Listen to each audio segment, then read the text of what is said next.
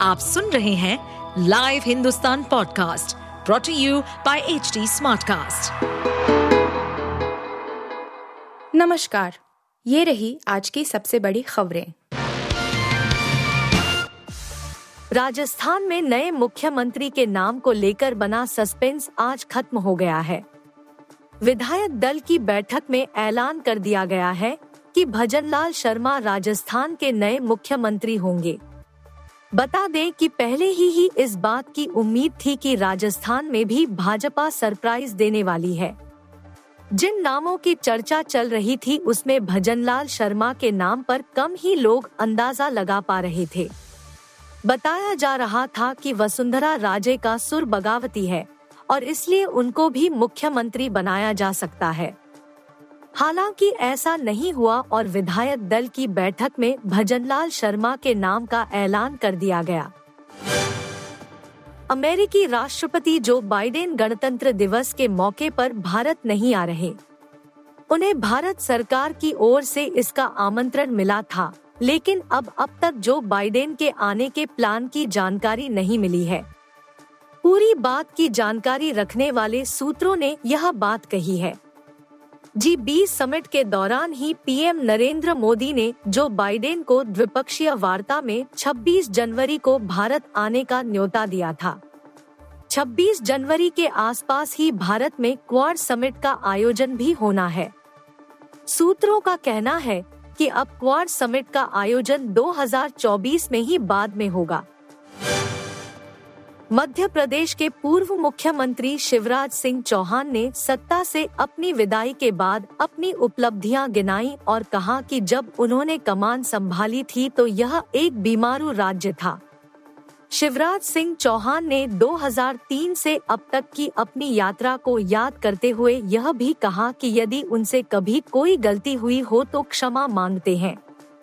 CM house छोड़ने से पहले प्रेस कॉन्फ्रेंस करके शिवराज ने यह जताने की भरसक कोशिश की कि उन्होंने पार्टी के फैसले को सहजता से लिया है और उनकी भूमिका एक कार्यकर्ता की है भाजपा जो भी काम देगी, उसे वह करते रहेंगे कांग्रेस सांसद धीरज साहू के ओडिशा के बलांगीर वाले ठिकानों पर इनकम टैक्स डिपार्टमेंट की रेड मंगलवार को खत्म हो गई।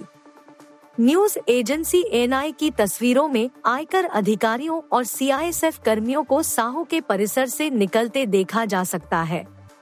सूत्रों के मुताबिक राज्यसभा एमपी के अकेले बलांगीर स्थित परिसर से करीब 280 करोड़ रुपए नकद बरामद हुए। साहू से जुड़ी संपत्तियों पर रविवार को आयकर छापे के दौरान नोटों के ढेर जब्त किए गए थे। एसबीआई क्षेत्रीय प्रबंधक ने बताया कि नोटों से भरे कुल 176 बैग मिले। तीन बैंकों के अधिकारियों को इनकी गिनती में लगाया गया। उन्होंने कहा कि हमारे 50 अधिकारी इसमें शामिल रहे। नोट गिनने की 40 मशीनें मंगाई गईं, जिसमें से 25 इस्तेमाल हुई। रिपोर्ट के मुताबिक, बलांगीर के टिटलागढ़ शहर में प्राइवेट बैंक अकाउंट के तीन लॉकरों से 40 सोने के बिस्किट हीरे जड़ित सोने के आभूषण और कुछ अहम डॉक्यूमेंट बरामद हुए। शाहरुख खान की फ़िल्म डंकी और एक्वामैन दो जो हॉलीवुड फ़िल्म है। अब सालार के प्रोड्यूसर ने बताया कि क्यों उन्होंने इन दोनों फ़िल्मों के साथ सालार को रिलीज़ करने का फैसला किया। प्रोड्यूसर विजय किरागंदूर ने कहा, एक फीचर फ़िल्म में काफ़ी काम होता है, चाहे म्यूज़िक हो वीएफएक्स डबिंग साउंड जब हम इन चीज़ों को जोड़ते हैं, हमें महसूस हुआ कि थोड़ा टाइम लगेगा। हमने वीएफएक्स की टीम को अगस्त के मिडल तक की डेडलाइन दी थी। लेकिन हमें मिड तक सिर्फ़ 50 प्रतिशत वी की मिला था।